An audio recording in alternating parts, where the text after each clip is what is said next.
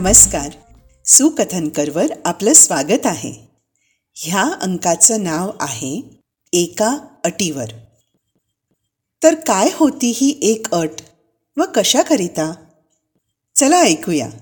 माझ्या आईच्या आठवणींच्या झरोक्यातून. नवविवाहित स्त्रीला घर आणि घरातील सर्व मंडळी सांभाळणे ही सोपी गोष्ट नसते. पण ऑफिसचं काम सांभाळून हे सर्व करणं म्हणजे खरंच कठीण असतं. भारतातल्या असंख्य महिला दिवसेंदिवस घराचे व ऑफिसचे काम दोन्ही मॅनेज करतात. लग्नानंतर माझ्या ऑफिसचं रुटीन जास्ती बदललं नाही पण नक्कीच घरकामाची जबाबदारी वाढली.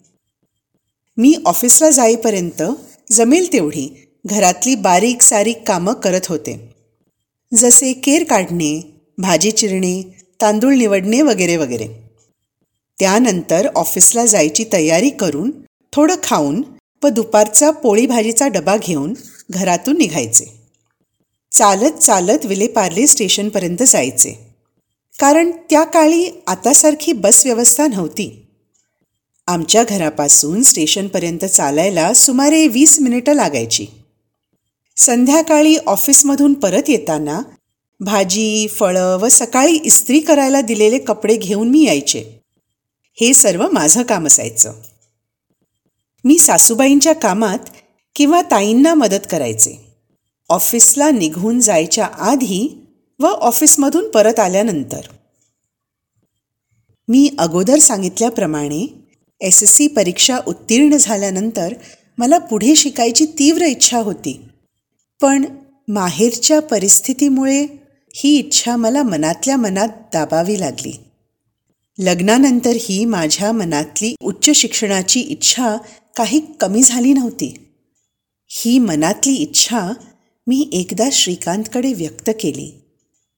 आमच्या घरातलं वातावरण तसं थोडं जुन्या पद्धतीचं देवधर्म सोवळं ओवळं वार तिथी ह्यांना प्राधान्य देणारं होतं. श्रीकांत थोरला मुलगा असल्याने त्याला आपल्या आईच्या मनाला जपणं आवश्यक होतं. हे सर्व लक्षात ठेवून माझ्या पुढच्या शिक्षणाच्या बाबतीत श्रीकांत व मला थोडं धीराने घ्यावं लागलं. श्रीकांतने माझ्या उच्च शिक्षणाबद्दल मान्यता दिली एवढंच नव्हे तर प्रोत्साहनही दिलं. मी खूप खुश झाले. परंतु ही मान्यता व प्रोत्साहन देताना श्रीकांतने स्पष्टपणे मला सांगितलं की मला हवं तेवढं शिकायला हरकत नाही त्याची त्याला कधीच ना नाही. त्याचा पूर्णपणे मला नैतिक व आर्थिक आधार असेल. पण एका अटीवर. आणि ती अट म्हणजे घरातल्या वडीलधाऱ्या माणसांकडून माझ्याबद्दल काहीही तक्रार आलेली त्याला खपणार नाही. अर्थात माझे शिक्षण घरातील कोणत्याही गोष्टीच्या आड येता कामा नाही. सर्वांची मने सांभाळून घरातील कामं सांभाळून मला हवे तेवढे मी शिकावे. श्रीकांतचं मत मलाही पटलं. मी त्याला वचन दिलं की माझं शिक्षण व अभ्यास कोणत्याही गोष्टीच्या आड येणार नाही ह्याची मी खबरदारी घेईन. श्रीकांतने मला पुढे शिकायची परवानगी दिल्यामुळे मी अत्यंत खुश झाले. तो काळच तसा होता. त्यांनी परवानगीच दिली नसती तर मी आज जी आहे ती होऊच शकले नसते. माझी तीव्र इच्छा मनातल्या मनात राहिली असती आणि विरली असती. ह्या बाबतीत मी श्रीकांतची पूर्णपणे कृतज्ञ आहे व हा जो उपकार त्याने माझ्यावर केला तो मी आजन्म विसरू शकत नाही.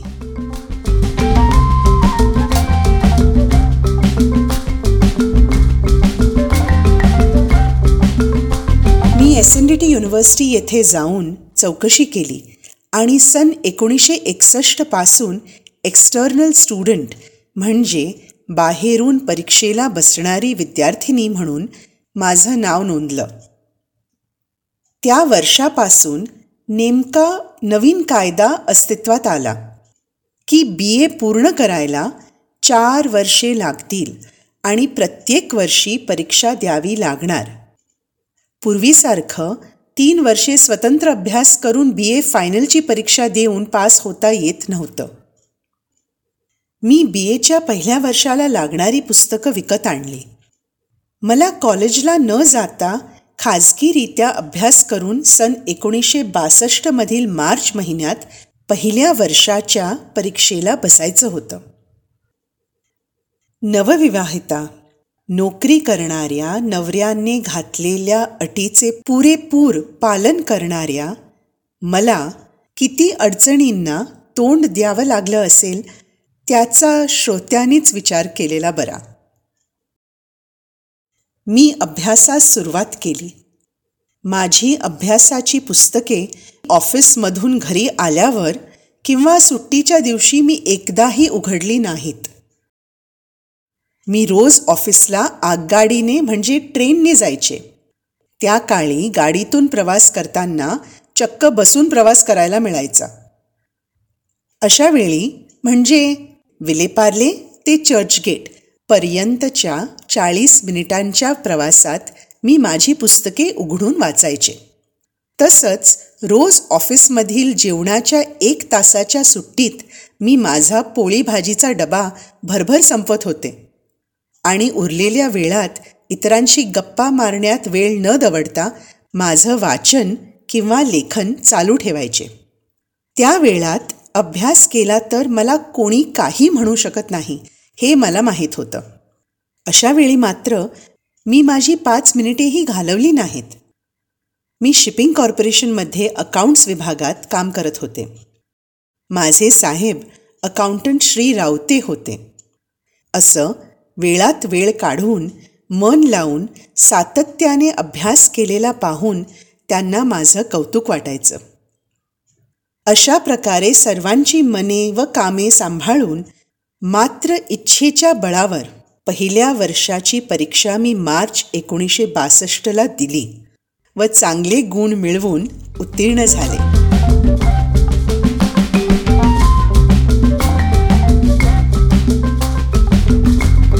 लग्न केल्यानंतर संसार करायचा व मुलाबाळांना वाढवायचं हे सर्व सोडून शिकायचं म्हणजे काय? असा हा विचार श्रीकांतचा नसून आमच्या कुटुंबातल्या इतर मंडळीचा तर नक्की होता. श्रीकांतच्या परवानगीने मला धैर्य दिलेलं. इतक्या वर्षापासून माझ्या मनातली शिकायची इच्छा कठीणपणे का होईना मी पूर्ण तरी करत होते. ह्याचा मला खूप आनंद होता. घरातल्या कामासमोर मी स्वतःच्या अभ्यासाला कधीच प्राधान्य दिलं नाही. तरीही माझा हा प्रयत्न माझ्या घरातील माणसांना विशेषत माझ्या सासूबाईंना फारसा आवडला नव्हता. मला त्यांच्याकडून कधीच प्रोत्साहन मिळालं नाही. कदाचित त्यांना नातवंडांची तीव्र इच्छा होती. पण मूल श्रीकांत आणि मला लगेच नको होतं. देवाच्या कृपेने आम्हाला मूलही उशिरा म्हणजे लग्नाच्या चार वर्षानंतर झालं. ह्या दरम्यानच्या काळात सर्वांनी आम्हाला खूप शहाणे अशी पदवी प्रदान केली. एकदा श्रीकांतच्या आईंनी असेच बोलूनही दाखवले की पुढे शिकायचं होतं तर लग्न आधी का केलं? माझ्या कानावर हे बोलणं आलं तरी मी मन घट्ट करून तिकडे कानाडोळा केला. त्या काळातली रीत म्हणा किंवा प्रथा की हाच विचार श्रीकांतच्या बाबतीत लागू नव्हता. श्रीकांतही सी एचा अभ्यास करत होता. आम्ही लग्नानंतर हनीमूनसाठी जेमतेम दहा दिवस फक्त बाहेर म्हणजे पुण्याला जाऊन आलो. मुख्य कारण म्हणजे श्रीकांतला सी एच्या अभ्यासासाठी नंतर रजा घ्यायची होती. त्यांनी दिवस रात्र अभ्यास केला व जमेल तेवढी सुट्टी घेतली. नवविवाहित असलो तरी आम्ही दोघं ह्या दरम्यान जास्त हिंडू फिरू शकलो नाहीत. दोघांनी आपली मने मारली. अशा प्रकारे श्रीकांतची सी एची परीक्षा सन एकोणीसशे एकसष्टच्या मे महिन्यात पार पडली. योग्य वेळी परीक्षेचा निकाल लागला. एका पेपरशिवाय इतर पेपरात श्रीकांतला खूप चांगले गुण मिळाले. परंतु त्या एका पेपरमध्ये त्याला फक्त तीन गुण कमी मिळाले व त्याला अनुत्तीर्ण घोषित करण्यात आलं.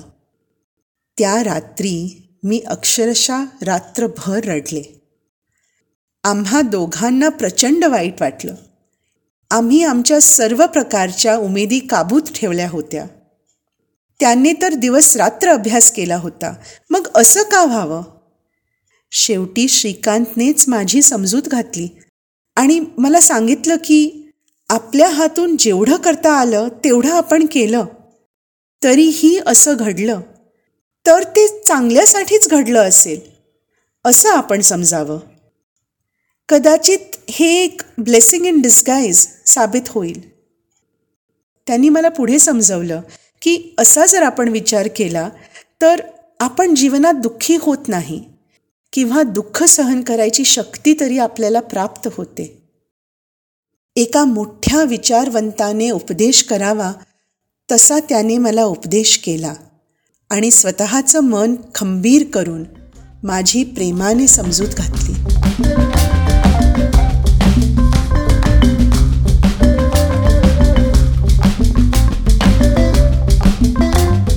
तर हा होता आजचा अंक. एका अटीवर. पुढचा अंक एक मिनी अंक असणार आहे.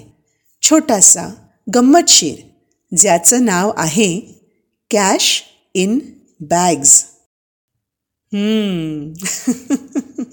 ऐकण्याची उत्सुकता थोडीशी वाढली का? लवकरच प्रस्तुत करीन प्रॉमिस सुकथनकरला आपला किमती वेळ दिल्याबद्दल धन्यवाद. भेटू एक दोन दिवसातच. बाय.